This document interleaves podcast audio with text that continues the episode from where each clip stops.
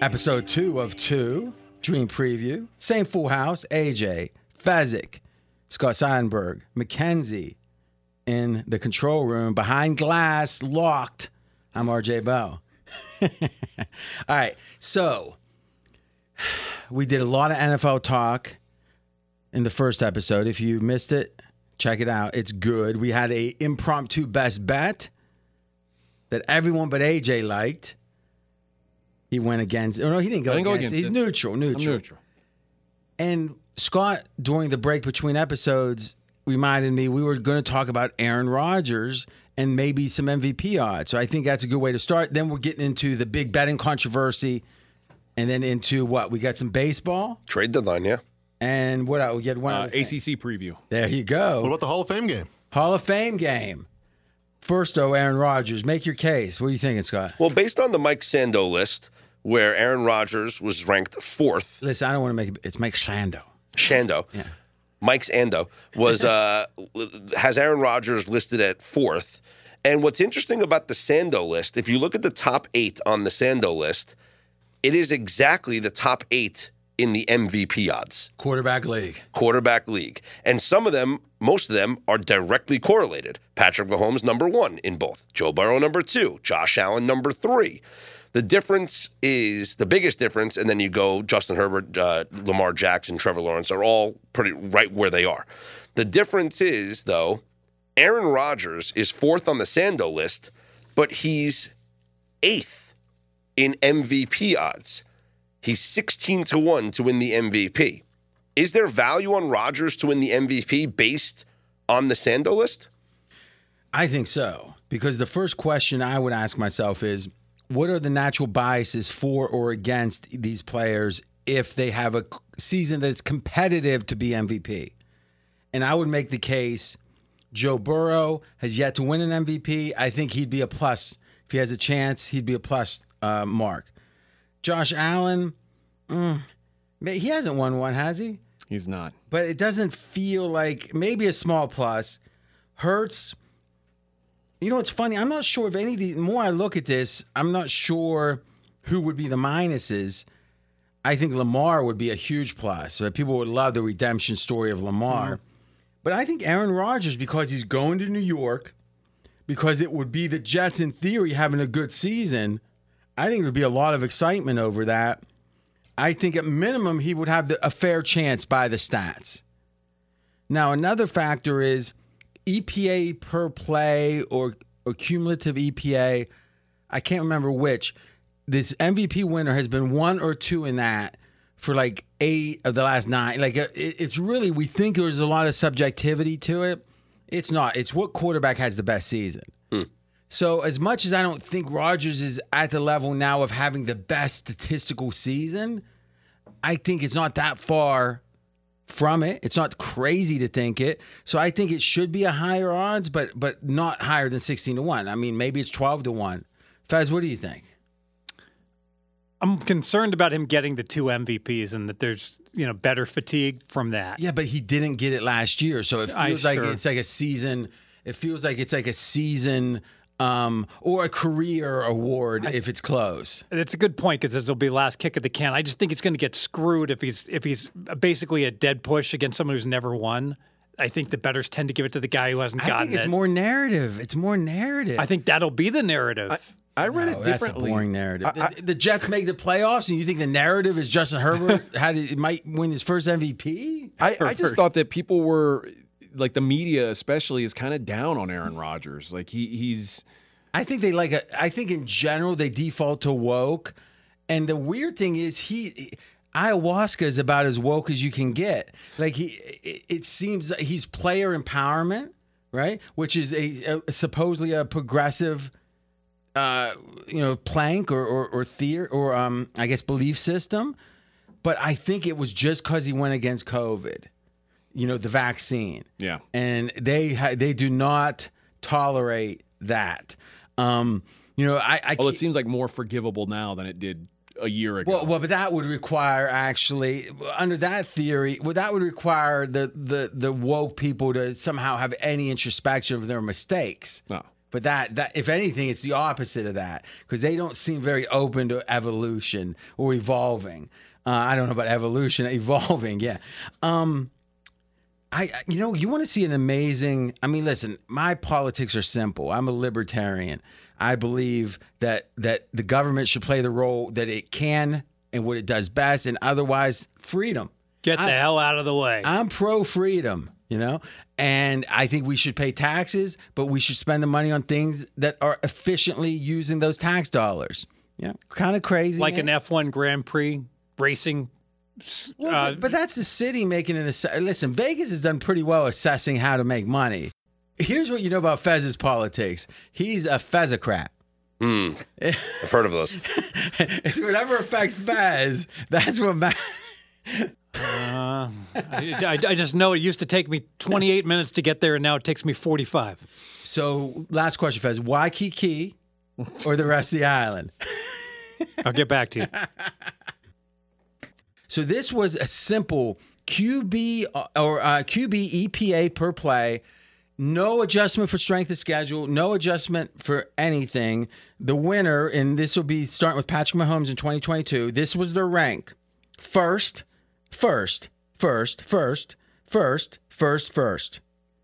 Then eighth. Cam Newton was eighth. First. And this was now with the one quarterback, Peyton Manning, was tied with Adrian Peterson. Is both Peyton Manning and Adrian Peterson misspelled? Look at that. It says Peyton. Oh, okay. He had it crunched up. I was thinking, how did he do both? Okay. Then after first, and that's all the way back to 2010. So 12 of the last 13 quarterbacks who won the MVP were ranked number one EPA per play. I'm not sure all this narrative stuff is worth it. I agree. It's pretty damn convincing. Who's going to be ranked number one? And that's a question. I think strength of schedule is probably a big part of it. Because if you got two good quarterbacks going at it and one's got a significantly easier defensive schedule, maybe that's something to look at, huh? I don't know. But does Aaron Rodgers have a 1 in 16 chance, or 1 in 15 chance to have the best EPA? What do you think, Fez? Mahomes, I think, is going to take a step back, big time. And because of that... Why? Just because you lose the cheetah last year, and now he loses more of his receivers. And at some point, it's got to... Was it really a loss, or was it a trade off? I mean, who was the big... I mean, Juju Smith-Schuster? I mean, that's a big loss. You think? Yeah. I've heard people say he's like the fourth receiver on New England. Mm-hmm. I think that's crazy, but I mean... I think the cheetah is like the top two wide receiver. No, I agree with the cheetah, but that last season was like he already has dealt with that. Yeah, but now Kelsey's aging. I think Kelsey's going to take a big step back. It's just I really think if you give any other quarterback that receiving core, they're going to have real problems. I can see. Listen, I do agree that the age curve for a tight end is a question, but I thought it was last year. So, sure. So did I. What do you think, Scott?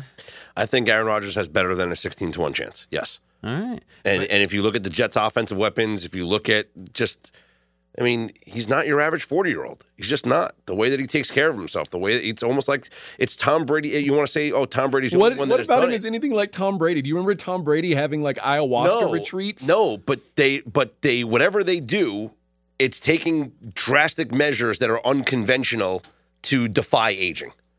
So if Aaron Rodgers is still moving around, running around at this age beyond what other quarterbacks of his age have done, then whatever he's doing is working. I will say this. Last year felt like it was more of a lack of engagement than it was physical decline. I'm not a couch scout, so I'm just saying for the people watching, he can still make the throws. It wasn't like they were seen. And plus, he had a pretty hurt hand. And you got to give him credit. He hasn't complained. I mean, listen, I don't like a lot about him, but he hasn't complained about the hand, right? So last year, he was hurt like 2/3 of the year with a. And imagine throwing an NFL ball with a bad thumb or something. Yeah. I mean, those guys are hurt so much, it's like a whole different thing.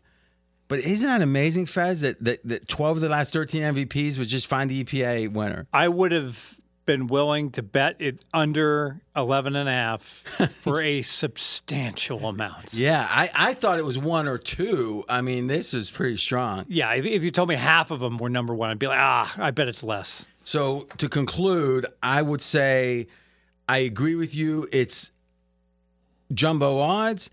I find it even more interesting that the Sando people, which in theory are supposed to be oblivious to things like narrative, things like New York media market, they think one thing, which is Aaron Rodgers was what, fourth? Fourth. And the betting market, which is full of, in theory, the squares and I'm thinking about all the barroom guys, bourbon, Barney at the bar, those types, and they have Aaron Rodgers go against the narrative and have him at 16-1. It's the only outlier because, like I said, the top eight in Sando's list is exactly the top eight in the MVP odds, same eight quarterbacks. But of all of those eight, wouldn't you say Barney at the bar would be most excited about Aaron Rodgers coming to the Big Apple? That seems to be the most tempting bet. And they're not buying. They're not buying. I don't know why. All right, moving on. Good stuff. That wraps up our NFL. But gambling, and maybe, AJ, you can, I don't know who's best to give us a recap of what happened, but there's been some controversy.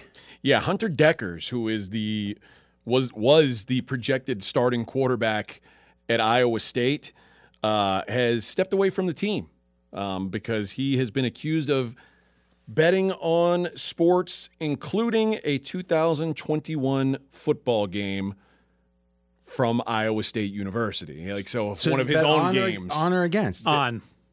Oh, the story that I read said it did not say what kind of bet it was. Fez may have read something I didn't. Fez, where did you see? Yeah, my recollection was that he bet on his team. So this just broke, right, recently? Yeah, yes. Today. So your recollection. I've never heard someone use recollection for something they learned in the afternoon and it's night. That's a weird way to say it. Because usually it's like, did you in 2000, I didn't have time to forget. Did you in 2022, as I recollect, okay. So Decker, he placed 26 wagers on Iowa State sporting events, including a 2021 game against Oklahoma State when he was the backup quarterback. He did not play in that game. And he bet on them. He bet just bet on that game. Okay. So if he bets against them, I think it's always the worst, right? So this was legal betting. This was at a legal. Well, it wasn't legal because he wasn't 21 at the time. How was he able to set up an account? Friends and family. With the help of his parents, Scott and Jamie Dekkers. So wait a minute. They found out he bet, though it wasn't in his name? Yeah. How did that happen? How could they? Yeah. Is there any report on that? So two other players as well. Two other athletes from Iowa State are involved in this as well. Three current and one former Iowa State athlete charged with tampering with records in an attempt to disguise their identities while placing sports wagers. That's the charges. So he's not really it's not so much that he's getting punished for the gambling. That's what the NCAA is going to look into. But they are actually being charged with case? Yeah, with disguising their identities to place wagers. But the NCAA, for their part of it, which they have obviously haven't made a decision yet, but they updated what the penalties are for violation of this, particularly those who bet on their own games, could permanently lose college eligibility. Oh, yeah. Well, to me, it's hard to be – the thing we got to keep in mind is we now have had years of people getting caught and, like, the severity of this being made clear. I think at the time, even 2 years ago, you could make the case that wasn't as clear. So it seems kind of – it seems egregious that they – I mean, because you're right. Whenever you doing stuff with sports books or whatever, it's a financial transaction. There's all this obsession with being in the right state. A lot of people do a lot of things to try to get around it a little bit. And I don't think – again, it's my perception. I don't think of them as criminals. The idea of it being a criminal case feels drastic.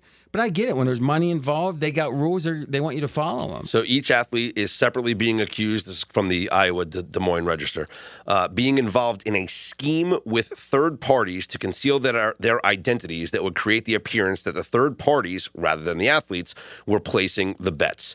The bets were made. That's a fancy way of saying that getting someone to bet for you. The bets were made on their personal iPhones, and that bets were made in their known locations, including university residents and areas of the university not routinely open to the public. One of the guys who made bets that wasn't the quarterback was Ioma Uwazuwike, Oh, yeah. We just heard about him because he just got suspended from the Denver Broncos for betting on Broncos games his rookie year.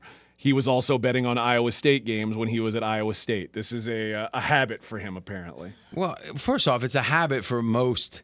I don't know about now, when now that there's so many consequences, who knows what people are doing. But before legalization, I'd say half the kids on college football teams were batting. Mm-hmm. You know, I mean, on their own games. I'd say, because to me that's like, I'd say yes. Oh wow, not that many, but I mean, if you're betting, you're probably betting on your own games, and you're probably betting against yourself too. If you're betting with it at different times, right? Because if it's an illegal bookie, I mean, who's, you know, if you're betting with a bookie, gray, whoever has been caught for that and had any consequence, Pete Rose, no one. Yeah, so like, what would be the deterrent? Mm-hmm. But I know, I mean, let's see, I've known, you know, just through kids or friends of mine that played college sports, and then they stayed in football. Yeah, betting. I mean, I know coaches that bet. I mean, I know coaches that bet against their own team. Wow. I mean, yeah, allegedly. Wait, I know about it. I don't know. I think the statute of limitations is up. Yeah, the thing here is that is obviously with all these companies, especially DraftKings. By the way, that bet against the team won and covered. Yeah. All these apps now, they're like, I have a friend that works for one of the geolocating companies that does the compliance for DraftKings. They know where every bet is placed from. Like, they can tell you where in your house you placed the bet from.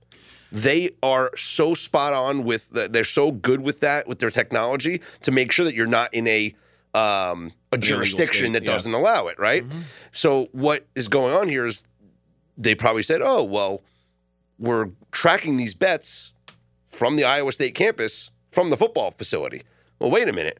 This account is registered to this person that doesn't live here or doesn't work here, and they're getting bets that are being placed there. And the phone, it's coming in from a phone number that matches the Iowa State starting quarterback's phone number. Like, the allegations here that they violated the sportsbook user terms and conditions, breach of university and NCAA policies, unfair wagering, and conflict of interest, as well as tax implications.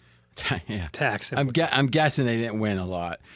Any. And these are very, in terms of the quarterback, very negligible amounts, amounting to only like hundreds of wagers that amount to like $3,000. So $10 a wager. Well, one of the athletes wagers 1,283 bets totaling $45,640. But he was the aberration. Yeah, and here's the thing: if you made, how many bets were there? 1,000. This kid made 1,200 bets. Right. So if you think about it, I mean, even if you hit 55%, I mean, it sounds like a lot, but even if he had a 10% ROI, he would have made $4,000 or whatever, right? You're saying 40. And the quarterback is the 26 bets that were on Iowa State activities. That's what they're talking about. So here's the question, and think about this for a second. What is the scenario of their being identified? And, you know, meaning, I can't imagine. If it was, I'm shocked that DraftKings said, oh, because they got thousands of bettors, tens of thousands of bettors, whatever the number is. You think they're looking and saying, they know that it's in the jurisdiction. That's important. But if they're even looking where you're betting other than the jurisdiction, that feels wrong. No, I think they have, when it comes to NCAA, mm-hmm. I think that the schools are even partnered with it. I think they are self-monitoring. What would the schools do to help? I mean, what we're saying is, think about this. If you got a DraftKings account, you want them assessing where you are on Friday night other than that you're in the jurisdiction? So, Fez, if you go up to the Chicken Ranch or something and you put a couple bets in up at that brothel, which you would never go in 100 years. But let's hear the geolocating works, though. Really? I'm just kidding. But does it make sense that they're going to be tracking, oh, look, he's at the brothel. Maybe we should market to him something else. I mean, like, do you want that? No, I don't want Big Brother looking after me. I just want them to, like, stamp them in the state of Nevada. Yeah. So if it was, we identified that this was happening in these college dorms, and now we're going to report it to the authorities effectively. I think it's very likely, and correct me if I'm wrong, that there is some informant that had an axe to grind with this person that reported him to somebody, and then due diligence forced everyone to research it. And then the fact that they still had the records that allowed them to say where they were on a Friday night making a bet. And that's scary. I would have thought, I believe the authorities know more than we think. That there's, I mean, ever since, back to the political stuff for a second, ever since the, 9/11 and then the Patriot Act, the amount of money that's spent on, again, let's give it credit, the apparatus, that there hasn't really been a major, I think it's fair to say a major foreign-driven terrorist attack since 9/11. That, I would have bet a lot of money that we would have, had one in the time after that. And we should be very grateful we have it and acknowledge that that's been effective somewhat with it, or in that way, very effective. But the amount of money, and there's like tens of thousands of people working jobs that you don't even know what they're like. You don't even know these jobs exist. And the NSA and that, you look into that, it's amazing. Well, I just saw, I'm sure you saw this movie, like The Sum of All Fears, Tom Clancy. All right, now that's back in the late 80s, but, right? But it was, I think, 10 years ago with Ben Affleck. It was when Ben Affleck was, yeah. So when was the book? All right, go ahead. Okay, yeah. So the movie was like 10 years ago. So, but exactly what you're saying. That basically they're tracking and they're aware. Oh my gosh, this bomb has been imported into the U.S. and they're able to they have all this information, so they are able to spoiler alert, to be able to track where it was and when it came into the country, in a shipping container. So it looks like the movie was 2002. But I'm guessing it was after, late in the year and after, a year or so after 9/11. I don't know about the book. Oh, look, Tom Brady's ex-wife, or was it girlfriend? Or right, Bridget Moynihan. Yeah. Okay, interesting. Ben Affleck, Morgan Freeman. Oh, the voiceover guy. Yeah, Ray Donovan. All right. Oh, and James Cromwell from Succession. All right, I haven't seen that. Is that any good? Very good. Okay. If you would have told me that the kid had his parents making the bets. Now, again, obviously the mistake to some degree was him having the app, and then the app's on his phone, and they're tracking his phone. The parents set up the account, but the kid made the bets. It should have been, Mom, answer the phone. I got to get this down. Two-teamer. Yeah, get Mom to make the bets. So, I might be like... a guy that's got a squirt gun shooting at the sun, trying to put out the fire. But I think the ship has sailed on us not getting tracked. It is scary sometimes when you really understand to what degree you're being tracked. But it's mass. And again, if you decide to use Facebook or something and the exchange is free service for, they get to profile you for ads, that feels like a fair exchange. If I'm betting with DraftKings, or any of these books, I'm not sure that part of my deal, and I'm sure it's somewhere in those 300 pages of the terms. You want it to be anonymity, though. Yeah, what I'm saying is anonymity is one thing. Another to say where to say I have a right to pride. There's a basic right to put your business out there. Yeah, well, why are you just trying to use street terms for that? Well, that's what it feels like they're doing. Like they're putting. But it's not about putting it out there or not to me. It's about them even having that information. It doesn't feel like something that should be logged and available. Shouldn't it be a binary? Yes, no. Was this guy black box? He's in Nevada. Was this guy in the state? That's all that matters. Why? Where I am in the state? What does it matter? Right? And what if someone ends up doing another crime? Is DraftKings going to just say, "Oh, here, government authorities take all this information"? That's the big question, right? These days, I don't. In general, I am against. I think everyone should at least know their trade-off if they're trading things. It's hard to ask someone to trade something off if they don't know it. Like you said, though, it's probably somewhere in that 300 pages that you agreed to. No, true, but it's not. I think, and again, I don't have the depth of knowledge of the law like the Supreme Court justice would, but it does feel like what percentage of people ever look at that? If the people presenting it make it onerous to know the basic facts by making it 300 pages. There's a legal argument to say that that's not truly informed consent, and that's what it's supposed to be. But again, if somehow the government, if the big business was involved, and again, I am a pro-business guy. I hate business welfare. So if I hate the fact that the banks made all those mistakes in 2008, but they all made money from it. I hate that. I think it should be a Darwinian system. If you're asking the people who have less money that get food stamps, to make it Darwinian, that, hey, you try, we'll help you a little bit, but you better go get a job and all that, which I think we should do that. But then why should there be welfare for the businesses? That's, to me, is what I hate about the Marco Rubios. I always call them the Chamber of Commerce Republicans, the guys that are, you know, got their ties and suits, and they told us NAFTA was okay and it was going to be all good for all of us. But they knew all along what it was going to be. And Ross Perot came in and said in '92 and said, it's a big sucking sound of this stuff going. And now in hindsight, no one disagrees. The whole middle class got hollowed out. And it's like, to me, I don't mind a tough business environment or tough life environment. I think the world's tough, right? We got enough money. We can kind of make it where it's not tough as a country, but we're 20 billion or trillion in debt. I don't know. I think what I know for sure is you should be at least as hard on the businesses as you are on people. And it doesn't seem that way. Fez, you're kind of a Chamber of Commerce Republican, generally. You know, I was thinking back at like all the handouts that were given out to companies with COVID. Yeah. And, you know, well, COVID, everyone got handouts. I mean, it's just, but staggering amounts. You know, we're basically they're like your $20,000 plus. You know, here or there with almost no documentation required. And it's like, who's going to pay for all this? Oh, wow. Johnny's. No, I'm not going to pay for it. I'm not going to live long enough to pay for it all. Yeah, I mean, yeah, John. I mean, it's always the next generation. Yes. Right? You know, kicking it down the road. You know, what's interesting about this news breaking is that, like, the second I saw, oh, he bet on, you know, Iowa State football games, and I just assumed, you know, he bet on his team. But there's no chance this kid's going to play.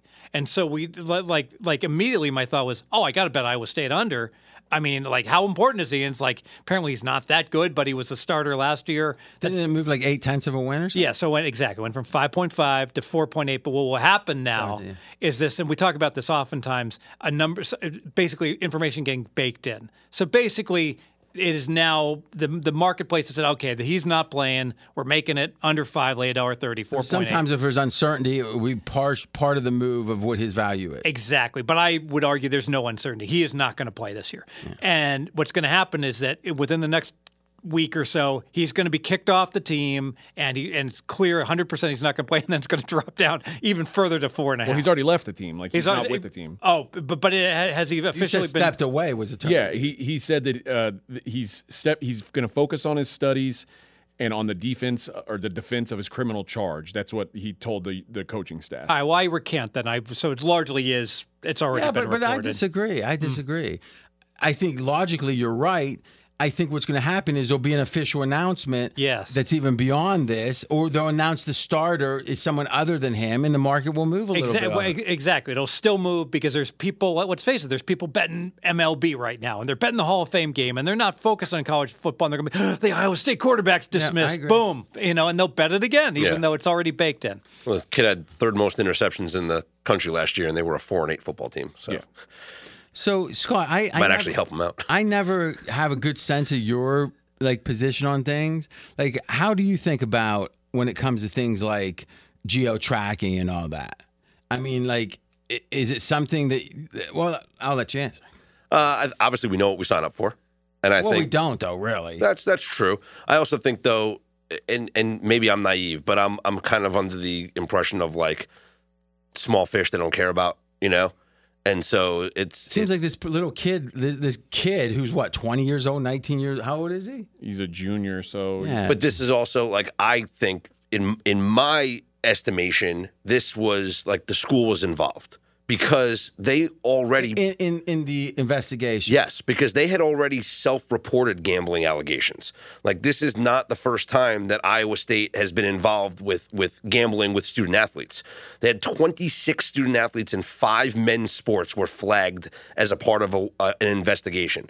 So I think doing all this investigating. Who's throwing the flag? Every school has compliance departments. So do you think that there's any more people betting at Iowa State than any other? Than school? Alabama.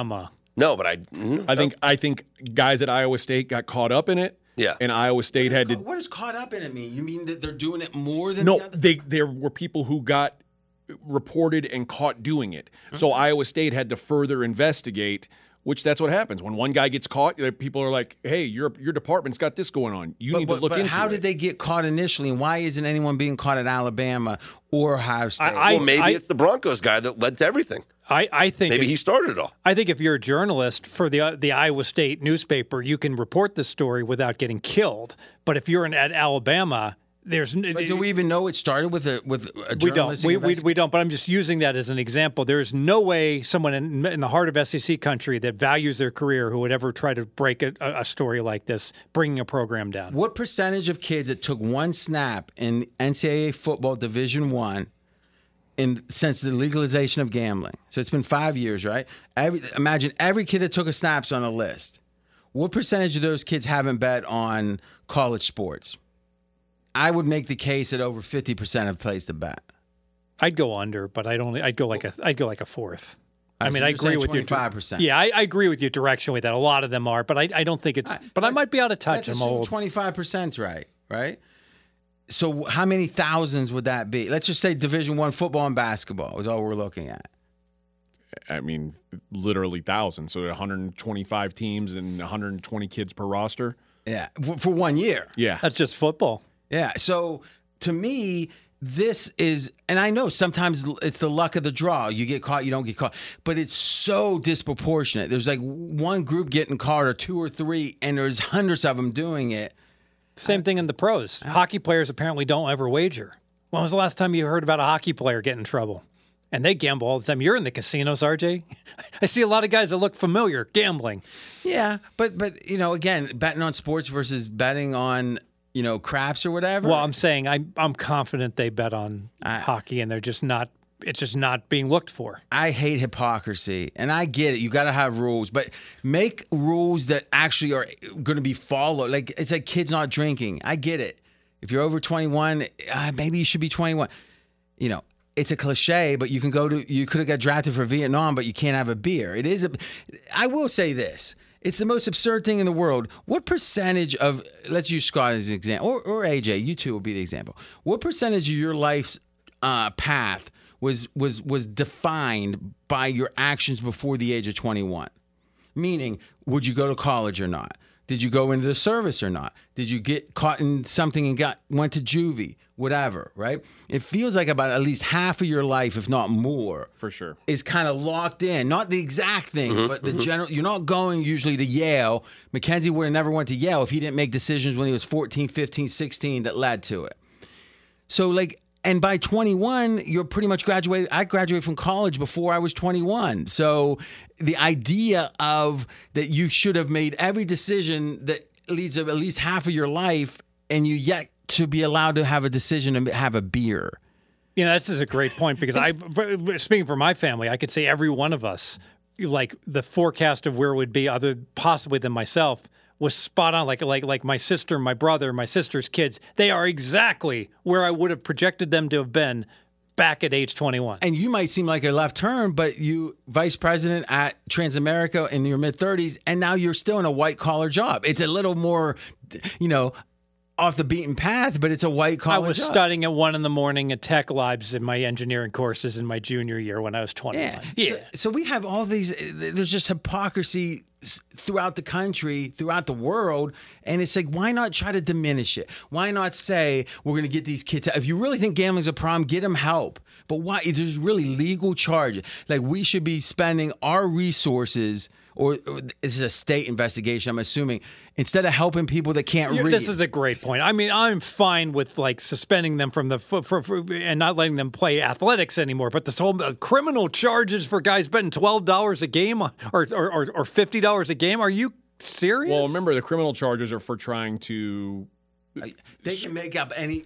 I mean, you're right. Yeah, they can make up what they want to. What I'm saying is, by the letter of the law, they did probably, I'm guessing, violate that. But it's like, you ever see when they get mad at, you see like with Trump, whatever you want to say, the amount of you can think he's done illegal things, you cannot think, but the amount of prosecution power that's been applied to it is off the charts. Yeah. And then they say, oh, we're going to add three more things. And then some, it's the famous story of a kid's running and he's got a TV. Cop says, freeze, put up your hands. He puts up his hands, the TV drops, and they get him for, destroying property. Yeah. It's I don't know when we'll have another president. They threw it at him. I don't know when we'll have another president, by the way, who's not charged with, like, American History X. Some sort of criminal investigation. Oh, was that what it was? One sec.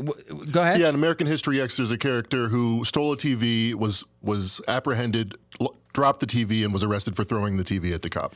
I mean, that sounds crazy and like, oh, that's a goofy story. No, it's not. But well, you're right, because also the impeachment too is once the gloves come off. Yep. It's a and that really is a third world country kind of thing. If you lose the election, you go to jail because they don't want you gathering power. And you know, Trump does make an interesting point that odds of him becoming the nominee the next time were slim. When's the last time someone lost after winning that even ran again? Right? Jimmy Carter didn't run. George H.W. Bush that lost after one term. But once he kept like he was going to run, and then he was leading the polls, all of a sudden there's all this legal stuff. It's like, what about the 2 years prior? Like, how long did these investigations? This is nothing. Now, you could say with the documents case, well, it's stuff he did since he was out. But, like, the stuff, some of this stuff that's coming down, it was, like, when he was in office, yeah. Right at. So, well, now the stuff with Biden, too, is the same way. Like, they're coming after him, too. And I think. Well, are they? Yes. Who is? Like, there was a thing yesterday where, they're bringing up his son's phone call, his son calling him on his speakerphone. But it's the Republicans in the House that have no power to prosecute. Right. But it's. Do you think it's not going to come eventually?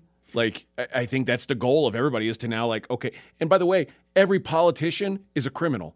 Like, you're not going to find politicians who aren't criminals. So you're going to find something eventually. You dig far enough. But somehow, no ex-president had ever even been indicted of a crime. Nope.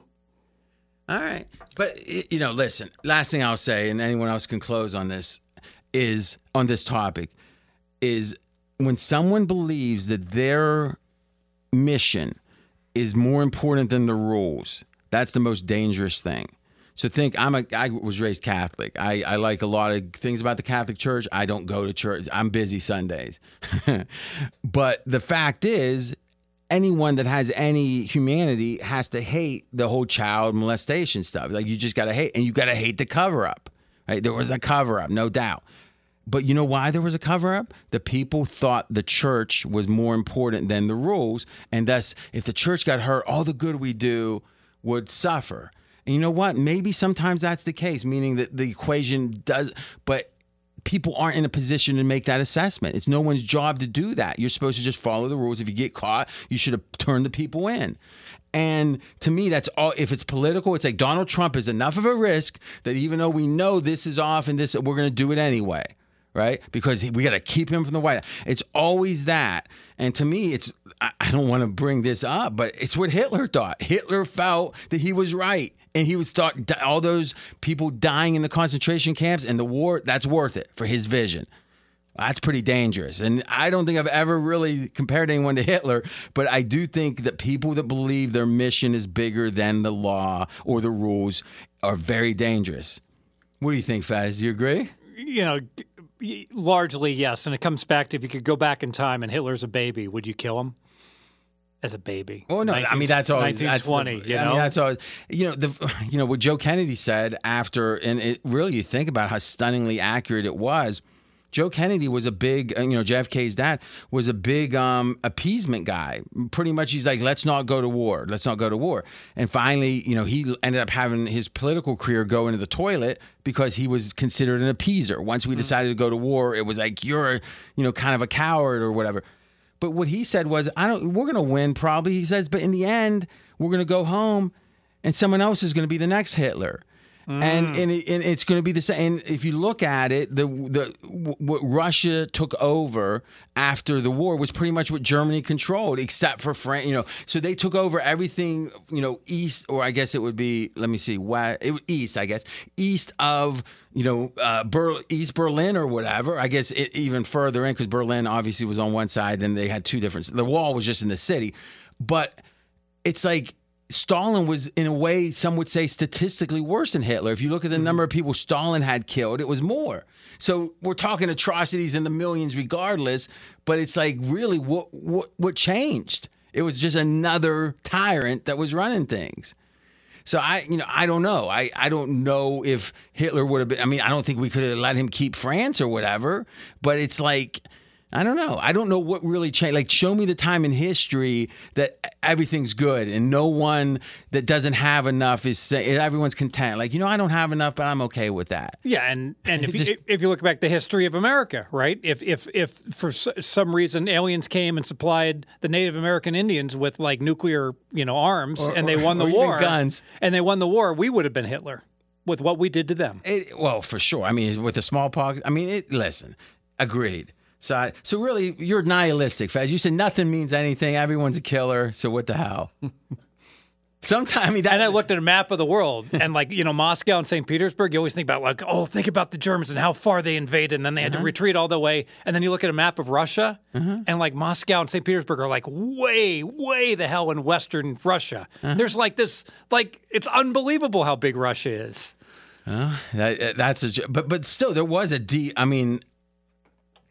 They did go deep into Russia. You're saying they went far. They went like 1/8 of the way into Russia. Right, that's where Moscow is. So what you're saying is they went a long way. It just was only a fraction of the way, all the way to the other ocean. Yes. Yeah. Well, you know, you can see Russia from Alaska. You can walk there sometimes when that the ice bridge comes. There's only one country between America and Norway, and that's Russia. Grover Cleveland, by the way. Yes. He was the one you mentioned Trump losing and then coming back. He was the president. He lost the re-election, and then he ran again and won. And that was like 1910 or something, right? It was like 1800s. Yeah, okay. Benjamin Harrison. Did I get that right? I don't know. But I'm saying even was competitive, meaning that he was the one to win a long, long time ago. But I can't recall anyone. I know there's been no one before or after FDR. Right, so it's the first time since at least 28, I guess.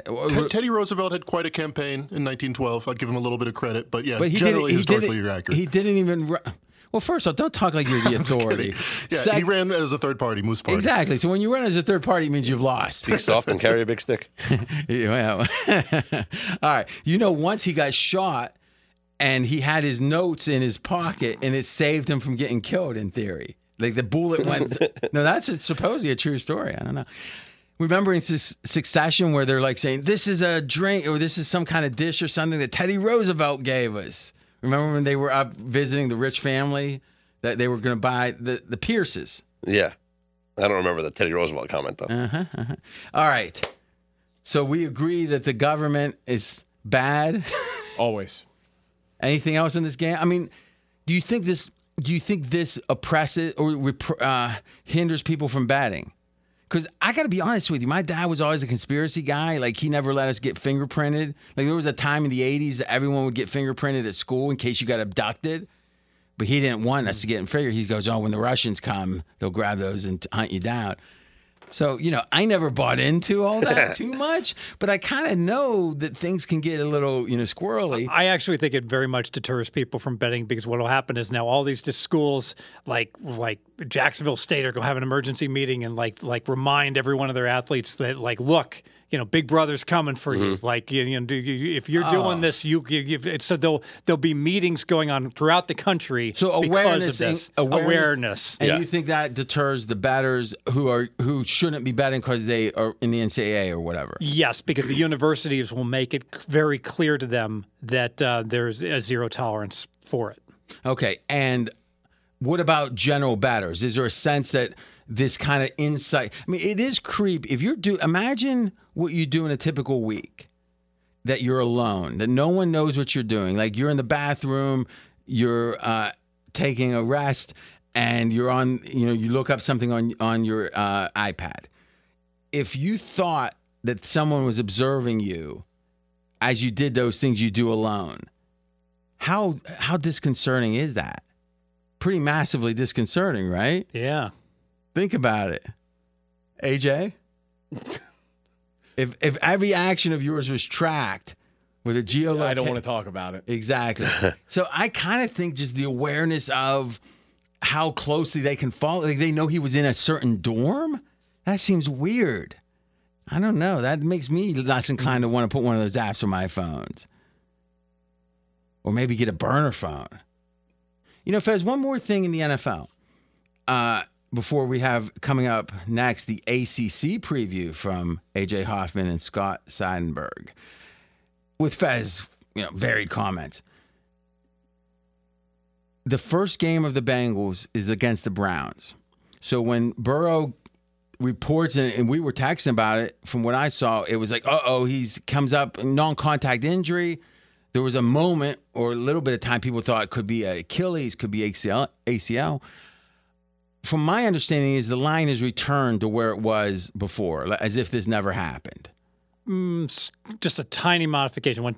Since he was minus 2.6, now since he's anywhere, last time I checked, from minus 1.5 to minus 2.5. Yeah, so if you minus 2. If you shop it, you can get a 2.5. You can still get the same number you would have played. Yeah. So, yes. So general market a little bit, but you can still play the same number.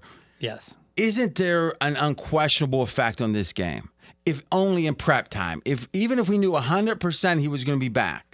100% he doesn't re-injure it. Losing all this prep time seems to be meaningful.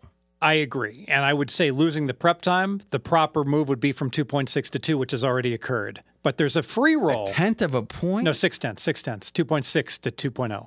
Okay, but what we're saying is you can get 2.5 right now. Yeah, that's a rogue number. 2 is the market number.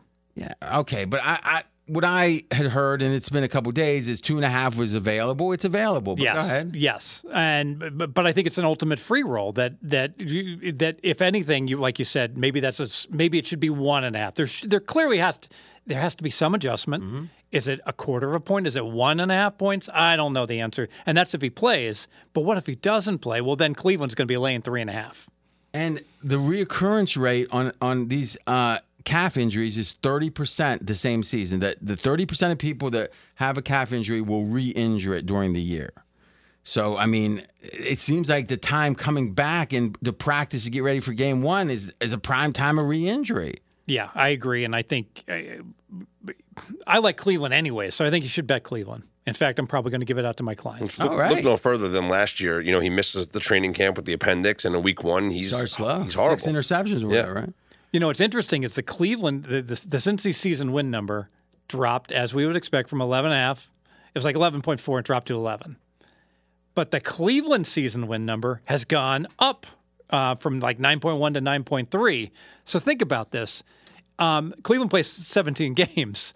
So, clearly the season win market saying this injury is more important than week one, which makes no sense at all because week one is where it should be the most magnified. But maybe some of this is the idea of recurring. Burrow's fragile. Yeah. Because he's had a lot of injury issues. But that wouldn't impact the Cleveland, He's never had a full training camp. Yeah. No, I'm sorry, repeat what you were just saying? Well, that explains the Cincy season win number, but the Cleveland, they only play Cincy twice, So why is the Cleveland season win number moving almost as much as the Cincy season win number? I think there's I think Cleveland is a team that people are waking up to say, wait a minute, they have a better team than maybe they've had, other than the quarterback, than they've had the whole time. This is strong. Well, this is strong because basically what you're saying, and I agree with this, is people are like, I was going to bet Cleveland anyways. Oh, Jesus Christ, I got to get on this now because other people are going to bet it for other reasons. I think in general, Cleveland's getting a lot of people coming to realize, why aren't we higher on them? It seems like the question. You mentioned it. Mackenzie's got the exact numbers. This does make a good point. After a limited camp last year, he played in week one, 4 interceptions, and then I think he had a fumble too. Never had more than 2 interceptions in any game otherwise, so we got a history. He does come out at least one game rusty when he misses time in camp. Had the injury, appendicitis last year, came out rusty. Now he's got the calf injury, so. Yeah, and it seemed like game one was the game. Oh, yeah. All right, speaking of rusty, wait, what does that even mean?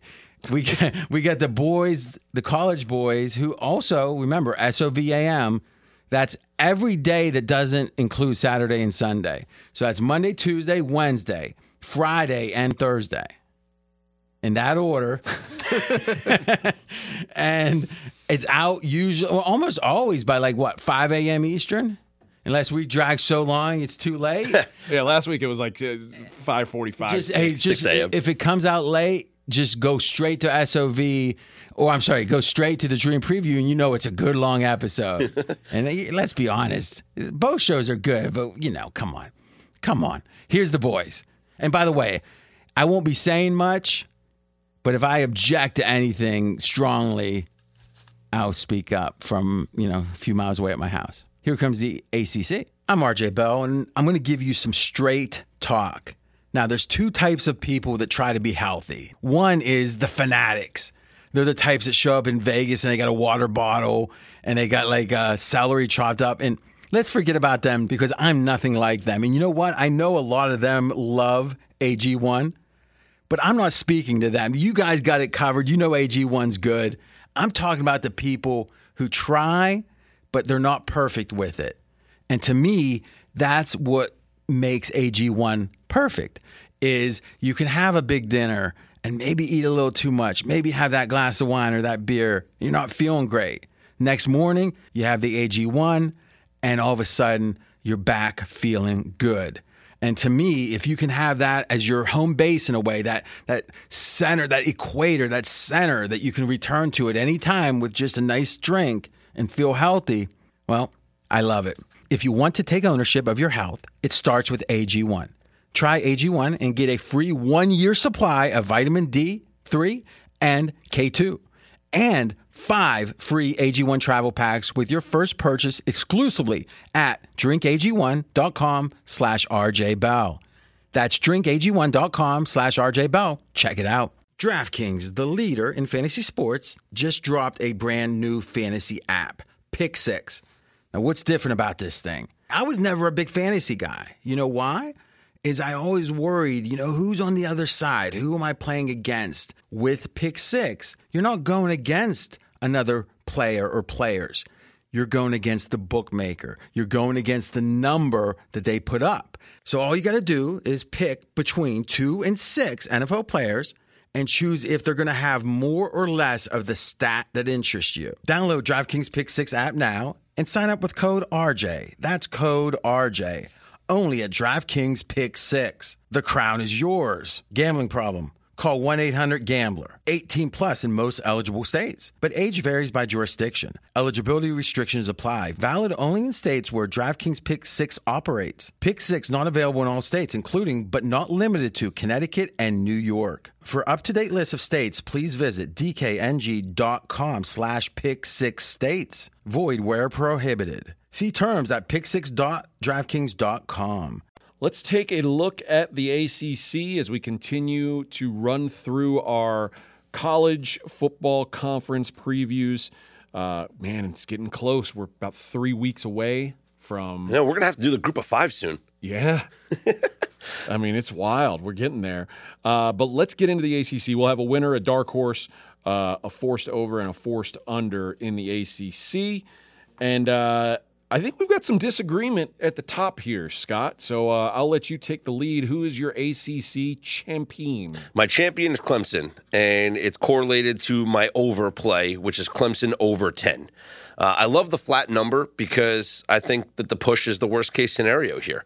When you look at their team, Kade Klubnik now takes over at starting quarterback, and he should be a star. Running back Will Shipley is an absolute beast, and the defense is so elite. They have 2 tackles in the middle that could play in the SEC, and they're the only team in the country outside of the SEC that has these type of caliber players on defense. The offense last year, 33 points per game, over 400 yards per game, will be better this year with Klubnik at quarterback. And you look at their schedule. The 3 toughest games are all at home. They got Notre Dame at home, North Carolina at home, and Florida State at home. And I'll be honest, they could probably play Florida State twice. Remember, the ACC doesn't have divisions this year. The 2 top teams are going to play each other in the conference championship game. But when it comes to Clemson against Florida State, they've won 7 straight games against Florida State. They have not lost to Florida State since Jameis Winston was the quarterback there. They only have back-to-back road games one time this season. I think the schedule plays into their hands. At worst, they are a 10-win football team, and this number pushes, but I think 11 wins is a realistic expectation, possibly even an undefeated season if they do get by Notre Dame. That's a 12-win season and an ACC championship. My question to you, what have you seen in your life from Kade Klubnik that makes you think he will be elite? I think he played very well last year in limited opportunity, and he was one of the top recruited team players in the country. Everyone wanted this kid. Yeah, I've seen a lot of those guys turn into dog shit. Sure, like DJ Uyunglele. It happens all the time. And like Klubnik, he threw for a lot of empty yards in the bowl game against Tennessee, but he threw 2 picks. He just no touchdowns. He wasn't that good, and that was against. I mean, Tennessee's a good defense. I don't think Tennessee was like an elite defense. He's the 4th favorite to win the Heisman Trophy. A lot of people are high on him. Sure, but I mean, but why? Because of what he did in high school? Because he has a bunch of stars by his name when he got recruited. I don't know how much that means now. And we saw Tyler Van Dyke at Miami. Same thing last year. I think he was top 5 in preseason Heisman. By the end of the season, everybody's like, "What's going on with this kid? Like, can he play?" The questions going into this year is, can Van Dyke play? So where's the 3 losses on their schedule? I'm not saying there's 3 losses, and I don't think there are. I think the ACC more than any conference. I like the win total over. Clemson's favored in every single game this season, so they win every game. They're 12-0. Like their margin for error isn't that good because I got projected numbers on all these teams. So Florida State and Notre Dame -3 projected. Exactly, they're home, they're favored. So it's a tall order to ask them to sweep there. And then there's a lot of minefields here where -8.5 in Miami, Florida, -8.5 at NC State, -8.5 North Carolina, -7 at South Carolina. So that's opener against Duke at Duke. So that's -10.5 at Duke. So you get you. I mean, it sounds like that's a win. You stack 4 -8s together. That's only 2.8 wins. I mean, the 3 is good. You know, with a win total of 10, it's allowing them to lose one of those close home games and have one hiccup on the road and push the number at 10-2, which is obviously that's why the number's 10, and that's the most likely scenario. And then 2.8 might be too low, so 3. So then the question is, so if it's 3, if they drop one of those games, you could certainly make the case of, well, they're going to win the rest of them probably, and now if they go 1-1, we push, and if they sweep, they get to 11. And 10-2, even if they wind up pushing that number, that's still going to be 1st or 2nd place in the ACC. They will be in the ACC championship game. I honestly, where they will be favored in the ACC championship. I think it'll probably be a pick 'em. I mean, it depends what happens in that game against Florida State, because it winds up being a rematch against Florida State, and if they beat them convincingly at home, they're certainly not going to be a pick 'em against Florida State in the ACC championship game. Here's what Florida State has that Clemson doesn't have, and I like Florida State to win the conference at +150. This is going to be great because I'm going to go after you. Go ahead. Florida State's got something that really nobody else in the conference has, and that is consistency. They've got the same coach. They've got the same OC. They've got the same quarterback that they did a year ago. Jordan Travis is in his 6th year, and he had a breakout season. I have no reason to think he's not going to be even better. Plays behind one of the best offensive lines in football, maybe the best outside of Michigan. He's got 2 elite weapons on the outside, 6'7" Johnny Wilson and Jaheim Bell, the tight end transfer from South Carolina. And then you add the elite run game that they had last year. I think they can compete with anyone in the conference. The run defense was an issue last year. Like there's no doubt that that's something that they have to shore up before they take the next step. But they did a great job addressing the line through the transfer portal. It helps that most of these teams are going to have to run because you can't pass on this team. They are world-class pass rush and back end. Their secondary's elite. The home schedule, and this is why I like Florida State, the home schedule is a walkthrough. Yes. They cannot lose a home game. Like they might as well just have bye weeks every week. And all you've got to do is finish top 2 with the new setup of the ACC. You're not worried about who's going to win this division. Let me get this straight. This is your champion, not a win total bet. Not a win total. Okay, this is just for the championship. Because my win total and over are my champion. Yours are the same. And win total are correlated. Yes, I think that these two. I mean, I think one of us wins this bet for sure for who wins the ACC. I don't see another team really having a realistic shot.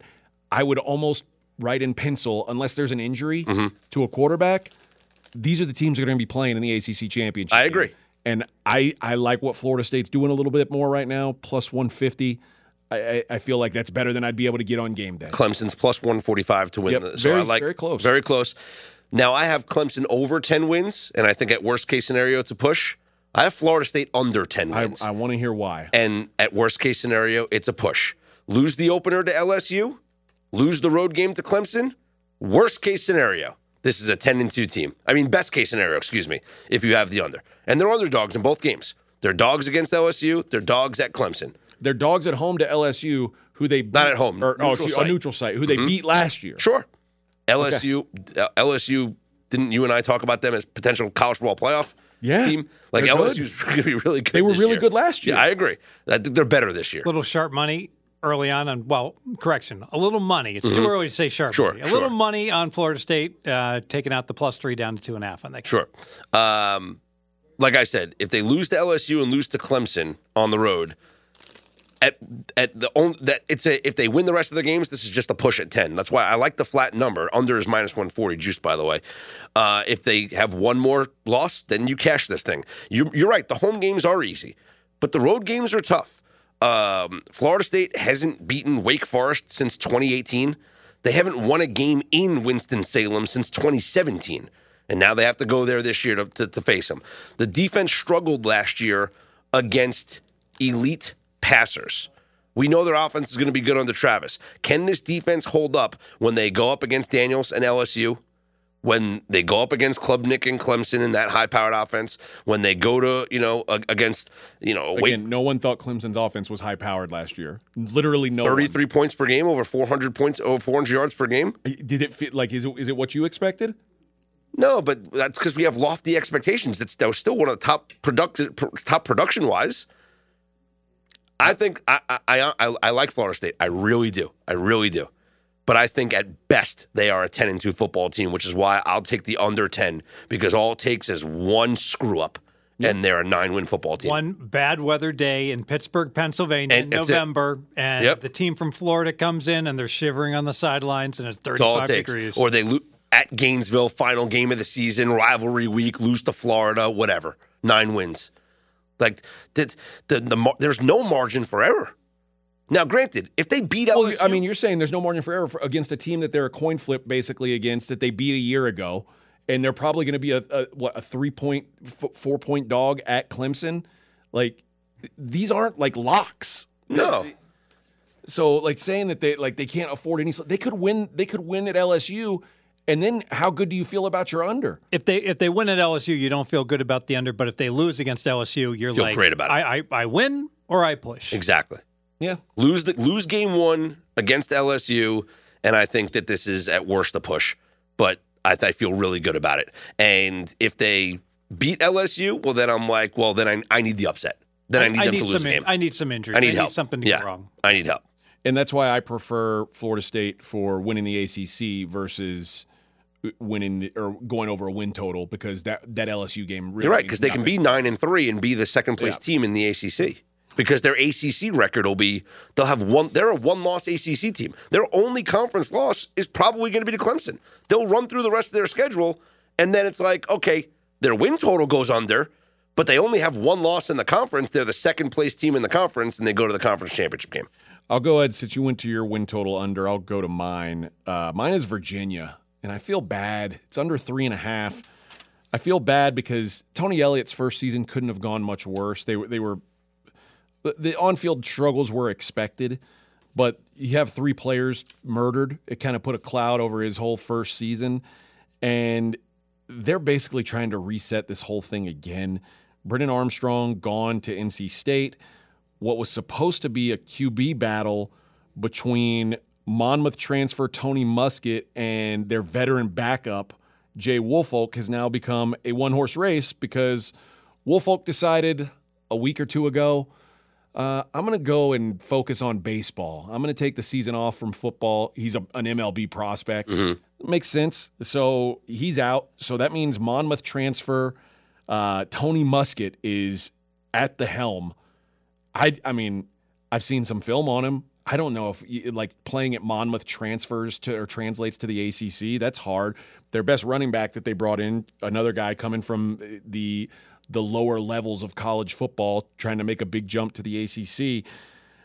And the cupboard's relatively bare for Muskett. They lost their top 3 receivers to graduation or the portal. Their leading returning production is a tight end named Grant Mish. He had 17 catches a year ago. That's the best. That's the most production they've got coming back. And their leading rusher last year was Brennan Armstrong, who, as I mentioned, their quarterback, who is now gone. Most of the defense returns from last year. They lost their top two corners, though. They lost their best linebacker to the portal. They did bring in a guy from Clemson, a transfer named Malcolm Green at corner. But I think generally the defense is going to be about the same, maybe not better, not worse. And what's the number? 3.5? 3.5. The schedule's very manageable, by the way. Like there's they avoid FSU and Clemson, which I don't like. Sure. Right now there's one win on their schedule, and that's William and Mary. I don't even know if that's a win. Well, William and Mary was like 10-2 last year. Well, I was going to say that about James Madison. I don't think James Madison's a win. James Madison, I would bet, is a loss. Yeah, like that's the thing. Like their non-conference is a non-starter with Tennessee. Yeah, they're not beating Tennessee. This is the schedule: Tennessee, James Madison, Maryland, NC State, Boston College, William and Mary, North Carolina, Miami, Georgia Tech, Louisville, Duke, and Virginia Tech. You want to say win one of the James Madison, William and Mary games, and then beat Boston College and I don't know, Georgia Tech at home? That's it? They'll be favorite against Georgia Tech. Yeah, so I think three-win team? I think what you're getting here is you're seeing people who look at the schedule and they see, oh, James Madison, there's a free win. It's not. Yeah, no. You see William and Mary, oh, there's a free win. And they are an FCS school, but they're like a very high-level FCS school who can compete with this team. Like, I've got no doubt that they can compete with this team.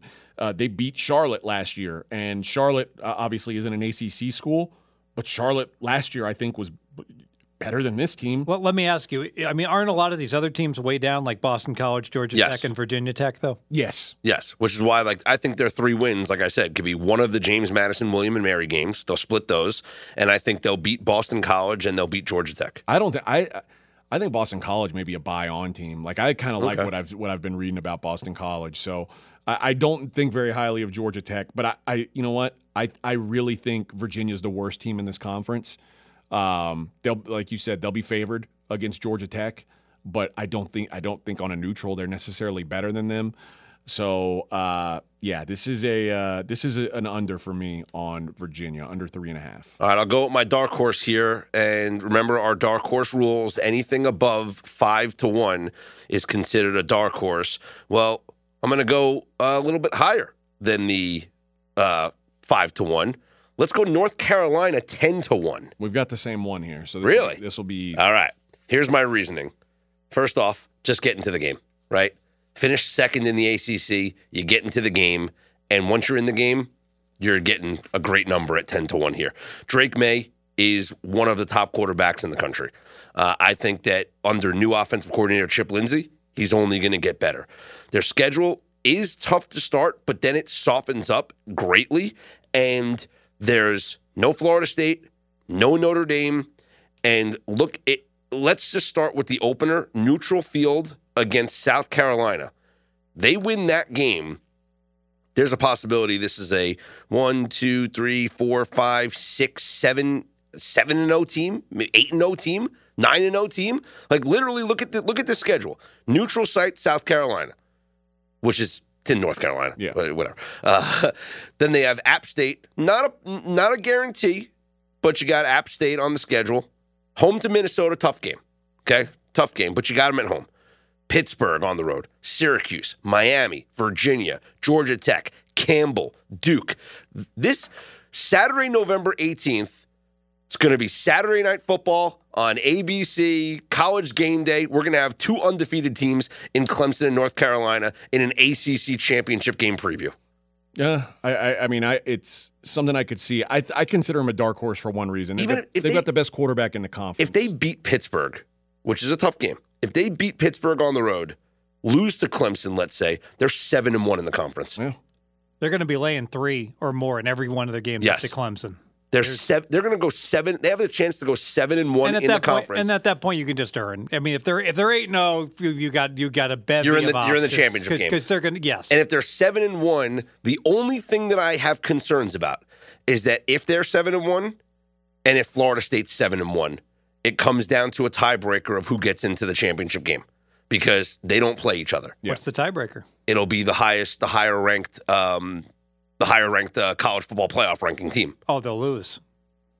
Because the assumption would be Florida State has either a win over Clemson or LSU. No, not necessarily. They if they're both 7-1, if they're both 7-1 in conference, they both could have lost to Clemson. Oh, that's true. Yeah, that's true. And then it's just Florida State was ranked higher to start the year, so they'll still be ranked. But if North Carolina doesn't have another, North Carolina is an 11-1 team. But here's the thing: if North Carolina is 10-2, then North Carolina will be higher. North Carolina will be higher ranked, and they'll be in the championship game. Yeah. But if they're both have the same record, I don't know. If they both have the same record, that means Florida State has a win over LSU, which will trump anything. Or they could have had a hiccup somewhere. We don't know. No, but then that would mean that they beat Clemson. So, one of those two things would have to happen for there to be a tie, is what I'm saying. I think the offense is elite. I think their offense is going to do what they want. Their defense is terrible. It was the worst in the conference last year. Yards, points allowed, they were the worst defense. Gene Chizik has said they're going to blitz more this year. They're going to try to bring pressure with blitzing, which may help. But there's just not a lot to like about the defense. But at 10-1, when you've got the best quarterback in the conference, it's worth dropping a half a unit on as a dark horse, I think. Yeah, I to me, that's. Oh, here we go. Here's the tie-breaking policy. Head-to-head is number one. Winning percentage against common opponents is number two. Then winning percentage against common opponents based on order of finish is three. Then combined win percentage of conference opponents. Then it goes down to the higher analytical rating. Too complicated. So, so they're not doing what other conferences have done, which is just go with the higher ranked college football playoff team. I think that might be if there's a three-way tie. I know that's what the Big Ten does if there's a three-way tie. If Michigan, Ohio State, and Penn State all beat each other, it goes to the higher-strength team that gets into the Big Ten championship game. But no, so this is a different tiebreaker. It'll be winning percentage against common opponents and things like that. So it could get complicated towards the end of the season, but hopefully it doesn't have to get there. 10-1, I think, is just a nice ticket to have on North Carolina. All right, for my win total over, I'm going to go with Louisville, over 8. And this is steamed up a little bit, unfortunately, but I still like it over 8. This mostly revolves around the coaching change that they made. I think there is an instant upgrade with Jeff Brom in the fold. Satterfield just wasn't – it was never good there. And Louisville wanted Brom all along. And he turned Purdue from a perennial loser. I think they'd lost 5 seasons in a row, had a losing record. And then just last year, he had them playing in the Big Ten title game. If you can do that at Purdue, I think there's a lot you can do at Louisville. The offense, it's a lot of new parts, which is a little concerning for sure. Jack Plummer, who worked with Brom's son, who is the OC, worked with him at Cal. Best season he ever had was there, and they brought in a ton of new wide receivers. But I think under that Brian Brom system, I think that they develop pretty quickly. So between Jeff and Brian, I think they're gonna have the offense clicking pretty quick. They also killed the portal on the defensive side, and most notably in the backfield. Storm Duck from North Carolina, Devin Neal from Baylor, Gilbert Frierson from Miami, and from Miami. And the thing that really has me buying Louisville is their schedule. They avoid Clemson. They avoid Florida State. They avoid North Carolina. And they get Duke at home. So the four best teams in the conference by conference title odds, they play the fourth on that list, and they play them at home. Their non-conference, Murray State, Indiana, Kentucky, all at home. They only have 3 true road games this season because they're playing Georgia Tech in Atlanta at the Mercedes-Benz Stadium. Basically a road game. It's a home game for Georgia Tech. Come on. Are there really going to be way more Georgia Tech fans there than Louisville fans? Mm-hmm. Do you think Georgia Tech's garnering that much support, especially while they're in their home city? It's not like it's a travel spot. But it's not on their campus. Sure. There's a big difference there. The place isn't going to be sold out with Georgia Tech fans is the point. If Louisville fans want to come, they're going to come. And those 3 road games, I just don't see how they fall short of 8 wins, given what I believe to be a pretty massive upgrade on the sidelines. 6 huge favorite games where they should be double digits or more, and 6 pretty close to pick 'em games. That means 9-3. I'll take that. Distance between Bobby Dodd Stadium and Mercedes-Benz Stadium? 6 minutes. Right, but do you think there's no difference between when they play at home and when they play in Mercedes-Benz Stadium? Yeah, there's more tickets to be sold, but they're not selling out Mercedes-Benz Stadium. I think the same amount of fans that go to a Georgia Tech home game at Bobby Dodd are going to the Georgia Tech game at the Mercedes-Benz Stadium. I don't even think that's true. You just might have a couple of more Louisville fans there. I really don't think that's true. I think kids on college campuses, when the game is on campus, will go to the game. They walk to the other stadium. Okay, good luck getting kids to walk 6 miles. And Chick-fil-A's open. It's a Friday. Chick-fil-A's going to be open at the stadium. There's 4 Chick-fil-A's between Bobby Dodd and Mercedes-Benz. So there you go. That covers it for our ACC preview. I think, what do we got left? Pac-12 next weekend, right? Or Pac-12 next week, this time next week? That conference doesn't exist. It exists barely. So with that, we are going to talk Major League Baseball trade deadline, but we're going to direct you to Straight Out of Vegas AM. Yeah, and if you're not subscribed to Straight Out of Vegas AM, do yourself a favor and subscribe to that podcast feed. And do us a favor. Yeah, we're here every day, like RJ said, except Saturdays and Sundays. Right. But we're going to do Major League Baseball trade deadline talks, buy on teams, sell teams after the deadline. So if you're listening to this in the future, go back to Wednesday morning, August 2nd, and listen to that episode of Straight Out of Vegas AM, Major League Baseball trade deadline talk. So there's only one thing left to do here. Fez? Hey, let's be careful out there. I guess you would say, I don't know, it sounds so cheesy for me to say freedom. But literally, when I was, on SOV on the Fox show, I would always talk politics only because during the COVID, there was a lot of political talk. And I would always say, whatever position you have, if the other side is evil, if taking the other side is evil, how do you go? Where do you go from there? Right? We debate the Steelers. You said the Steelers were 30 or whatever last year, Fez, at one point. I thought you were crazy. I was saying you're crazy. But I didn't think you were a bad person. Just wrong. Just wrong in that case. And in general, that's my belief. Whatever your beliefs are, and I get it, when it's politics, in a way, it's life and death, right? If you're if you're a pro-choice person, you're going to think, hey, you're stopping women from having a right to their own bodies. But then if you're pro-life, you're thinking that this is it's murder, effectively, is what they think. And you can see how it's hard to look at the other side and say, oh, it's okay they like murder, or it's okay they like to oppress women. But there's got to be a way that it's not that high a stake, or at least that you understand that the stakes are that high. You got to be reasonable to the other person to try to meet in the middle, because the stakes are high enough to overlook what you think maybe the staunch position is.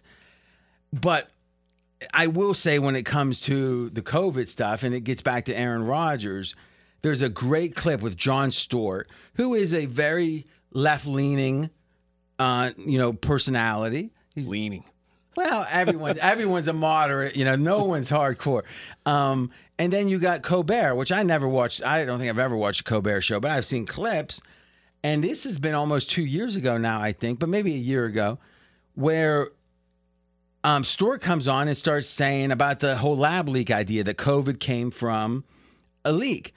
And it was remember, Jon Stewart is effectively the boss of Colbert. He's the executive producer of that show. So I don't know boss is exactly right, but he's a power broker on that show. He's coming out as a guest, and he starts saying, I think it's crazy. He was being very ironic, but saying, let's think. This COVID came from Wuhan. Where could it have came from? Oh, look, there's the Wuhan COVID, or it's a coronavirus research facility. Maybe there's a connection. So, he's being all ironic. And, Colbert is trying to stop him from even saying it. He's, going, well, why are you, perpetuating conspiracy theories? And it's well, wait a minute. It only is comment. Not, it's not saying, I think at this point, it's been even more things backing up. It came from the lab, but I'm not following every second. So who knows, right? Maybe it's changed since then, but to think it's a conversation that there is a lab there. It does research those things and it escaped, or could it randomly be in a bat someone ate in the market or whatever? And that conversation is the problem, not is it right or wrong? Meaning that's what the woke side thinks. You shouldn't even have the conversation. To me, Aaron Rodgers didn't like vaccines. It seems like that position has gained some credence. Now, we can debate that or not, but whoever was saying 3 years ago, avoid the COVID vaccine versus now, there's more people saying, hey, maybe there were some mistakes made. I mean, Fez, you kind of followed the COVID stuff as closely as anyone. Wouldn't you say that, not saying what position is right, but there's been more reasonable people saying, maybe taking the vaccine or getting the vaccine wasn't as clear a choice as we thought it was? Yeah, I agree with that. And I think largely, ultimately, it seems like the herd mentality, like the herd immunity eventually kicked in where pretty much everyone wound up catching it anyways. Yeah, I don't know anyone that didn't get it, right? Did you? Not me. You didn't get it? No. Huh. I never knock on wood somewhere, but no. That's good. I never tested positive, but it's possible I had to because I got sick early on in the cycle, and I tested twice, and they were negatives. But who knows? You know, I waited a while to get tested. But it was more than that, Fez, because unless I've seen something wrong, and again, people always think, people tend to guess my politics, and it's weird because Republicans tend to think I'm too liberal and Democrats think I'm too conservative. Well, I'm not, too libertarian or whatever. But conservative and me just don't go together. So, but I've been fascinated by Robert Kennedy Jr. Him being the son of RFK, him coming out there with it just shows you how all it takes is an interesting story. And the podcast and all the Joe Rogans of the world, you can be in front of it. I mean, has anyone not seen at least some of that? You've seen some, right? Yeah. So you've seen some. You haven't, Fez? Nope. I've seen plenty, yeah. Yeah. And a lot of people. Mackenzie, you have, right? Yeah. A lot of people, Fez is like, no, I was on vacation. But a lot of people are listening to him saying, he's got a point. And the Democrats, that are the party people are like trying to tear him down because he could threaten Biden in a way. But he's just talking from the heart. To me, there's an earnestness about him that I really believe he's running for the right reasons. Not, it's not self aggrandizement or whatever. But he, he's anti-vaccine. I don't know. He's a skeptic. Is it fair to say? I think.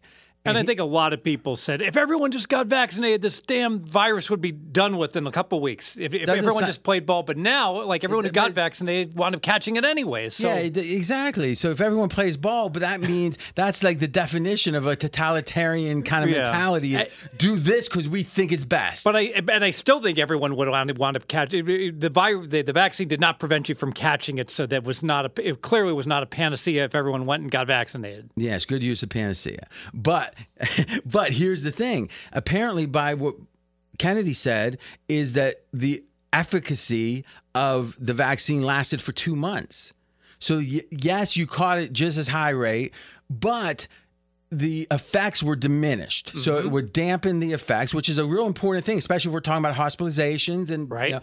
But then within 2 or 3 months, it was like you were back. And then he said the studies show that you're more prone to get it after. And it's a net, I don't know if it's a net positive or negative, but it gets to be where there's negative elements going forward. Mm-hmm. Now, again, he was a litigator that has sued for hundreds of millions of dollars. Like, I think it was Sanco or Big Banana. I don't know. But the guy's a professional. Those litigators who litigate the very technically advanced things become very learned in those areas. And I guess the point is Aaron Rodgers, it looks like he maybe had a point, right? That maybe the vaccine wasn't something that should have been mandated, right?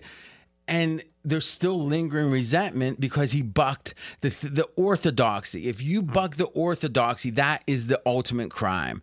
Until the orthodoxy changes, then you're supposed to come along with it. And to me, I just don't know anyone I've ever looked at in history that said that's a hero that was just followed. He didn't think, but then he heard that he was supposed to do X. He didn't agree, but he did it anyway. That's usually not part of the story of a hero, right? No. And I think even if someone's wrong, if they have the guts to take the slings and arrows of being different, we should respect that as long as it's not hurting people directly, right? I mean, if you're not hurting anyone, you have a different opinion and you suffer for it, I respect that. I don't want to like throw more rocks at the guy. But the question is, will the guys who vote for MVP have the same mindset as you? Well, you know he won the MVP right after this. Yeah. Right? So, but it was like an unquestionable. Well, was it? Let's take a look because Mackenzie has the numbers.